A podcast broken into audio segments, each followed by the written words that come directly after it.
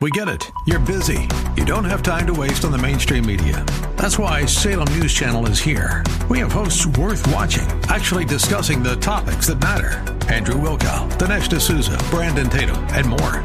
Open debate and free speech you won't find anywhere else. We're not like the other guys. We're Salem News Channel. Watch anytime on any screen for free 24 7 at snc.tv and on Local Now, Channel 525. Say, we love Jesus anyway. The Ten Commandments. You ever stop to consider what Jesus said about them in Matthew 22? It's the summation of these Ten Commandments, wound up into two, really.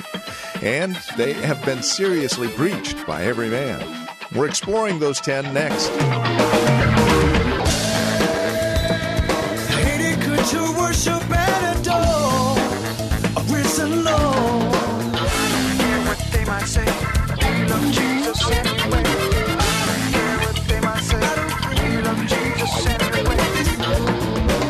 The schools and government may think that the Ten Commandments are obsolete, but as believers in Christ, we all know just how vital they are to our lives.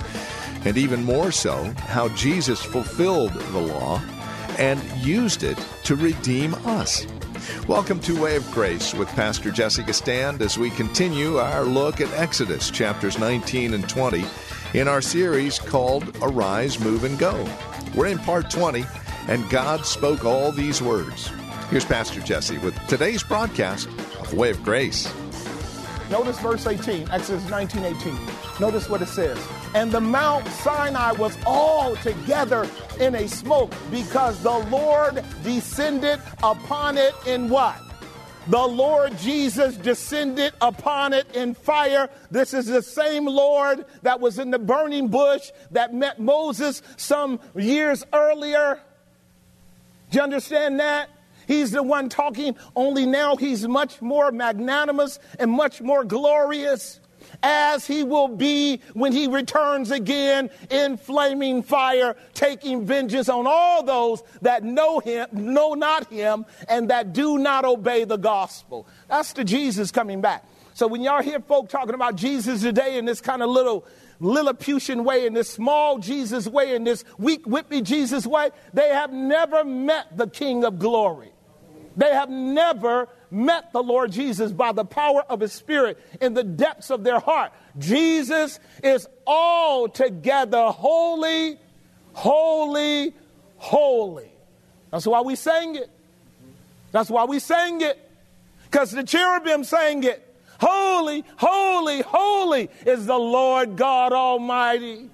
Let all flesh keep silence before him.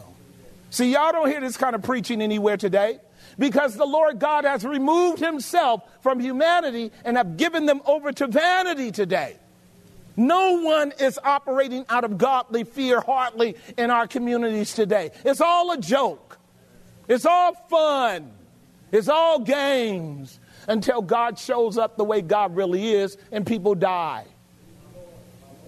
Right, so the framing that I'm trying to give you is something that happened one time and it did not happen ever again. The only other hint that you and I got of God speaking was when Jesus was baptized and the heavens opened up, and God did not come down in the person of Jesus. He spoke from heaven. This is my beloved Son, in whom I'm well pleased. It would do you good to listen to him. But see, I'm already getting into my third point about mediation. This is why I say you and I need a mediator. We need someone between us and a true God. See, God ain't going to change his nature. And yours and mine, it's already messed up. And the problem is, if a holy God draws near to an unholy person, you and I are going to lose. You will never stand before God on your own. You will never make it. You will never. In fact, the moment that God draws near to you, you're running from Him without a mediator. Please understand that.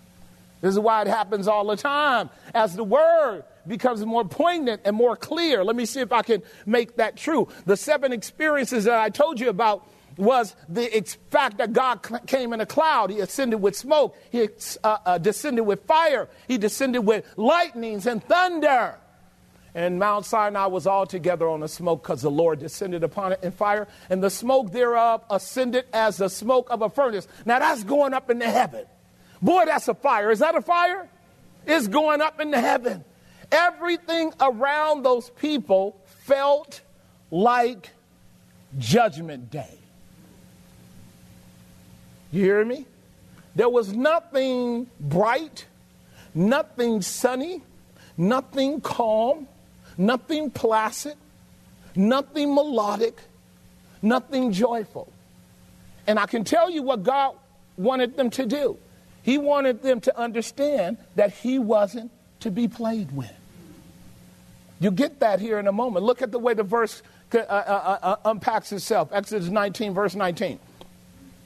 And when the voice of the trumpet sounded loud and waxed louder and louder, Moses spake, and God answered him by a what? There it is. There it is. Amazing. So, in point number one, the awful day that God spoke, this sevenfold experience of stuff that if it happened today, you and I think that the world has ended. Subpoint B, and then God gave a prohibition, didn't He? Do not touch it. Look at verse 21 of Exodus 19. Verse 21 of Exodus 19, all over the place. Uh, verse 21 of Exodus 19. Let's just keep on the track. I'm trying to build a point. And the Lord said unto Moses, Go down, go down, Moses, charge the people, lest they break through unto the Lord to do what? See what they're doing? They're already trying to get up the mountain. They're already trying to get up where Moses is. I'm going to talk about that in a moment. God didn't call them, God called Moses. There's a big difference. God did not call them up, He called Moses up. They were supposed to hold their position. And as Moses is going up, they're trying to break through the tape, trying to break through the rope. They want to get up there and see it too. And God said, You better go down and tell them. You better go down and tell them and many of them perish if they do what? Gaze upon God. Do you see it? Very important. Verse 22. Verse 22. And the Lord said unto Moses, Thus shall you say unto the children of Israel, You have seen that I have talked with you from heaven. It ought to be enough that God talks to us. You don't have to see him. See, they want to do more than hear from God. That's what they're asserting, right? Now, God hasn't started talking yet. But what God is saying to Moses is tell the children of Israel, I'm going to give them a privilege no human being has ever heard. God is going to talk to the whole nation himself. But no, they want more than that. What do they want to do? They want to see the God that they're talking to. And God has not allowed them to draw near. And so God is telling them be very, be very careful. Be very careful what you are asking for here. Look at verse 23 and 24. Notice what it says. You shall not make with me gods of silver, neither shall you make unto you gods of gold. Do you see it? Can I tell you what God was doing right there? He was exposing the hearts of the people who are trying to run up into the smoke to see God because he knew that the moment that they get a gaze, a gaze, now the word gaze here in the Hebrew means to fix and actually assess and composite what it is that you're looking at. Because he knew that as soon as they got a picture, what were they going to do? Make an idol. You keeping up with me?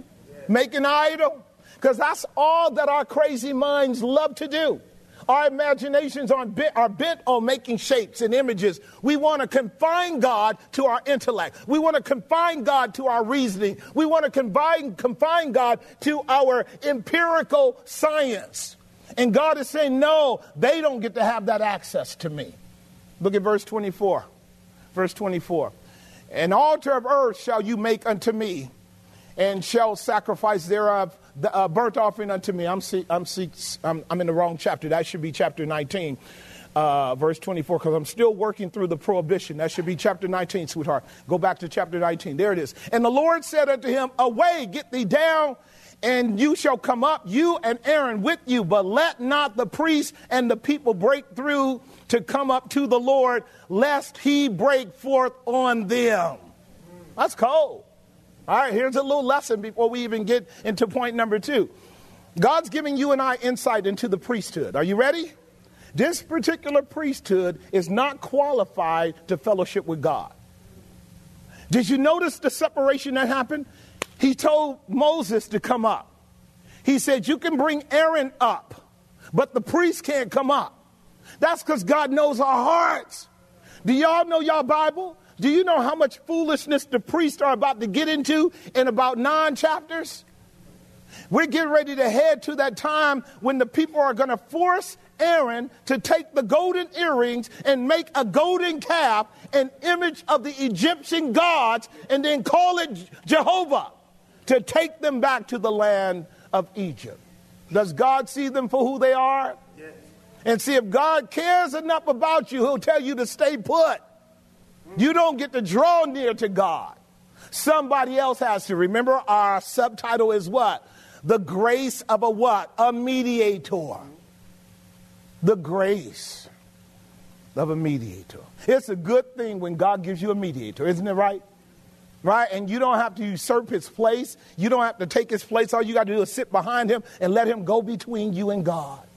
And that's what the text is teaching us here. It's very clear. Lest the Lord break forth upon them. Amazing. Again, the idea of gazing here means to capture a mental image.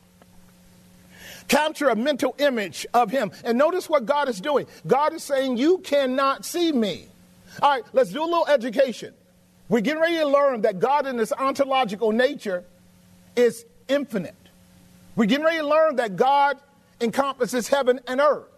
We're getting ready to learn that God sits on the circuit of the universe. That means God is omnipresent. That means he cannot be confined to a body. What that also means is if God is prohibiting a gaze, he's prohibiting a gaze of Jesus. Jesus is the revelation of the invisible God. Jesus is the visible Yahweh. You're not going to see the Father anyway. Did that come home? Did that come home?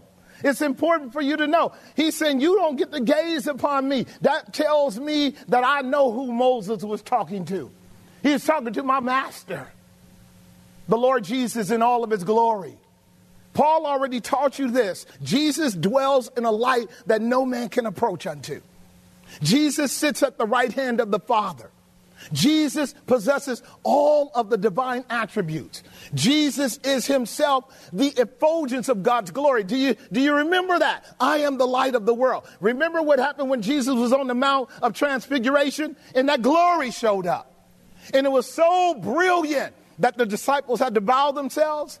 You got a little bit of a taste of it here. You got a little bit of a taste of it here. Remember, Lo, I come in the volume of the book Who is written of? Right. See, I see Jesus working with Moses. I see Jesus allowing Aaron to come up because Aaron is going to be the head of the mediatorial system called the priesthood. But I see the priests being told to stay down at the bottom because as the people are, so are the priests.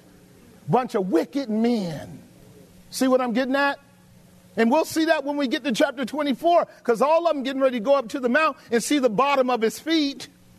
Not his face, the bottom of his feet. So if you guys are getting anything out of uh, what I'm saying, this is the ominous nature of drawing near to God. As you draw near to God, you got to come to God on God's terms. You cannot play games with God. And you and I are being taught from Genesis to Revelation, we cannot come apart from a mediator. That's what we're being taught. And the inference should be easy. You don't qualify. We don't qualify. We are rotten by nature. We're nothing but sinners. We're wood, hay, and stubble. To come into the presence of the ineffable bliss means for you and I to immediately burn up. That'll come home in a moment. This is the reason why God's first manifestation to Moses in Exodus 3 was a fire in a bush that did not consume. That bush represented Israel. It represents all of God's elect. You and I are nothing but bramble bushes where the Spirit of God is pleased to dwell in us, where Jesus is pleased to dwell in us and not consume us. It's a mystery of grace. Yes. That's all it is, is a mystery of grace. Am I making some sense? It's a mystery of grace that you and I, limited, hell-bound sinners, rebellious against God, could be the habitation of the Holy Ghost. Where sometimes miracles come out of our mouth, at other times so much foolishness that should nobody ever pay us attention again. Am I making some sense? Right, right. I'm trying to help you understand your Bible better. See, God didn't annihilate them, He didn't kill them. He just told them there are going to be some ground rules here. You're not coming that close. Your heart is not right. Did that make some sense? Yes. You're not coming that close because your heart is not right. Now, you ought to be thankful that you're the only nation on the planet that God talks to directly from the top of a mountain. You heard me. You heard me. Is that beautiful or what? All right, point number two, let me keep moving because there's so much to talk about here. The inability to do what? Receive his word. The inability to receive his word. I, again, I want to stay at my chapter, sis. Chapter 20, verse 18. I want to walk this through. I want you to hear it. And all the people saw the thunderings and the lightnings and the noise of the trumpet and the mountain smoking. And when the people saw it, when they saw it, they removed. I told you they ran like fugitives, like wanderers. That's, that's what the word literally means.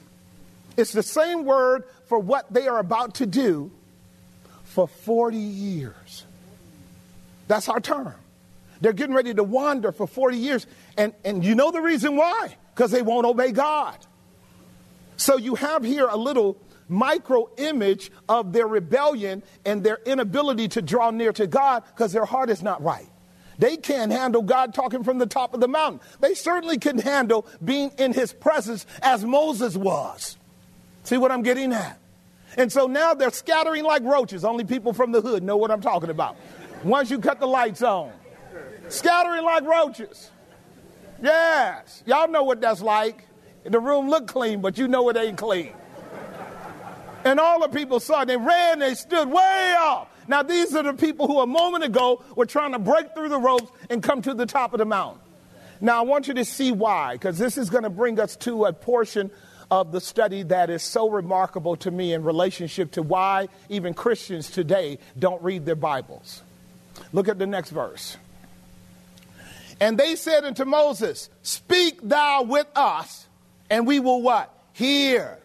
But let not God speak with us, lest we die. Ladies and gentlemen, the Lord gave nine words. He would have given 19 words. He would have given 29 words. God would have kept talking if they could have endured it. He would have kept talking so that they would have got all the revelation of all of God's will and all of God's purpose all by himself had they been able to endure it. They interrupted God. Did y'all hear what I just stated? Right? God wasn't done. God didn't say, and now I'm finished. Did anybody read that anywhere? And now, no, they interrupted God like church folk do. And they said, I'm going to dismiss myself because I don't want to hear from him.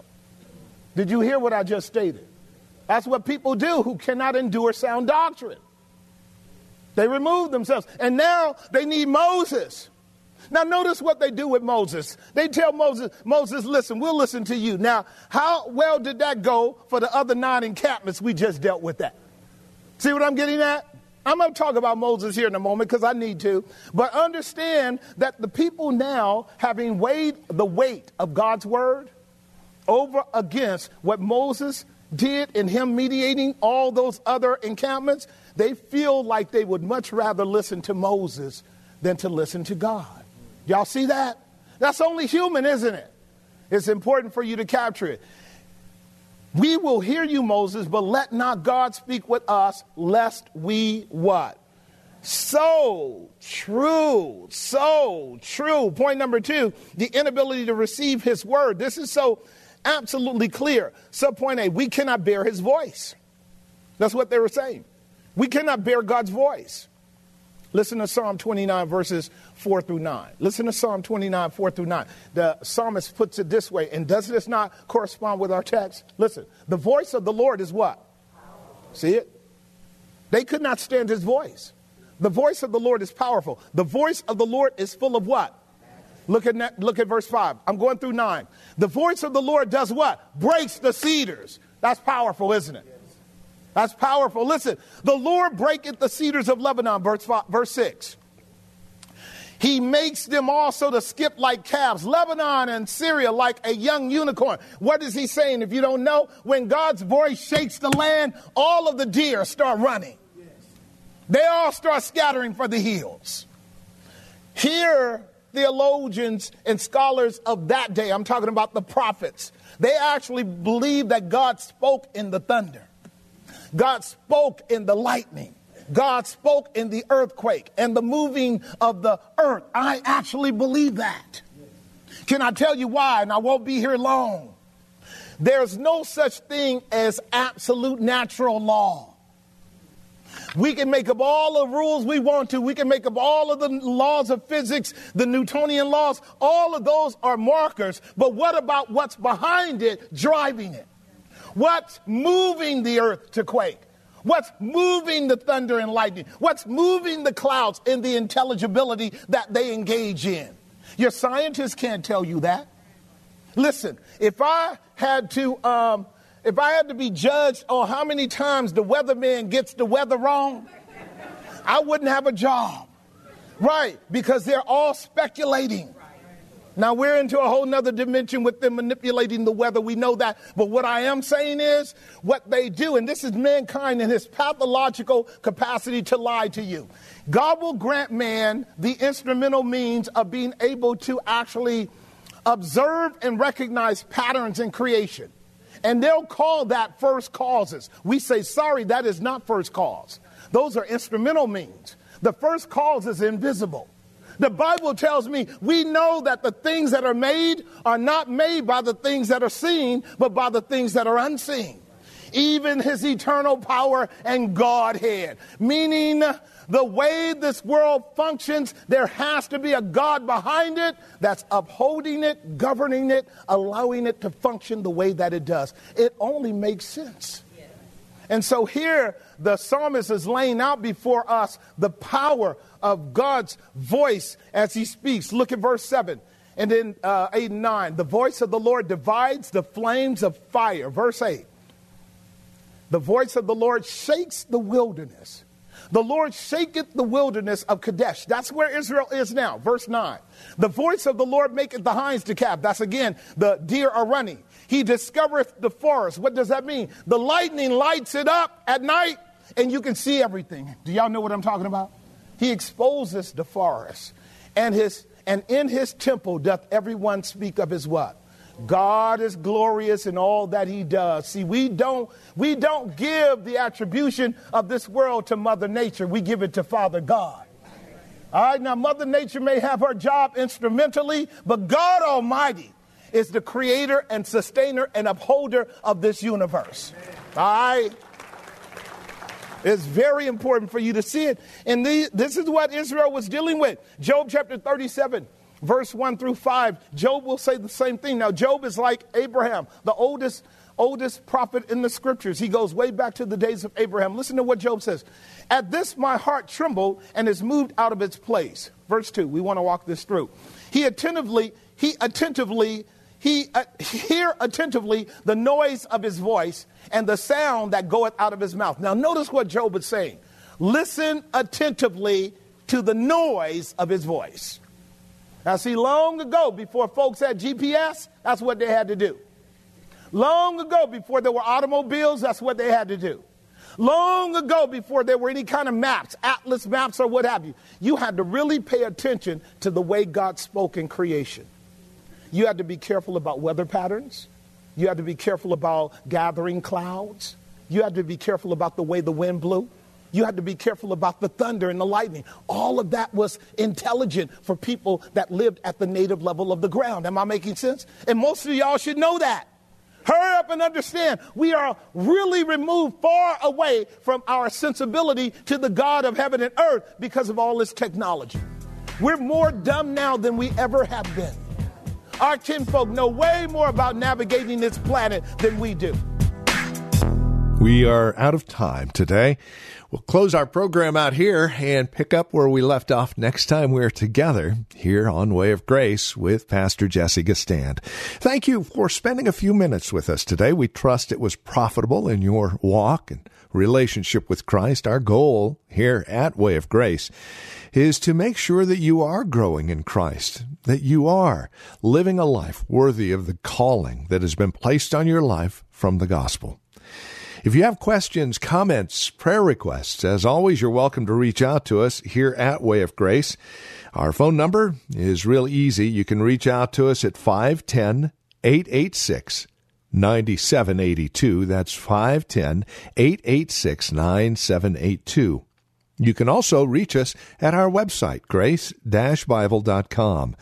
And you can email us from that website as well as find out more about us, who we are, what we believe worship opportunities. In fact, our worship opportunities are really quite simple. Sundays at 10:30 we meet here at the church in Hayward. We also have a Friday evening Bible study at 6:30 and then a Tuesday evening prayer and Bible study at 6:30 as well. For more information again grace-bible.com or call 510 886 9782.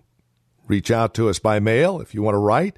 22768 Main Street. That's 22768 Main Street, Hayward, California. The zip code is 94541.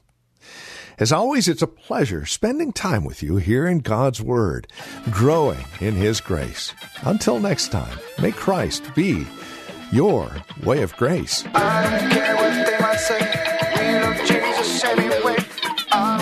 What they might say. We love Jesus anyway.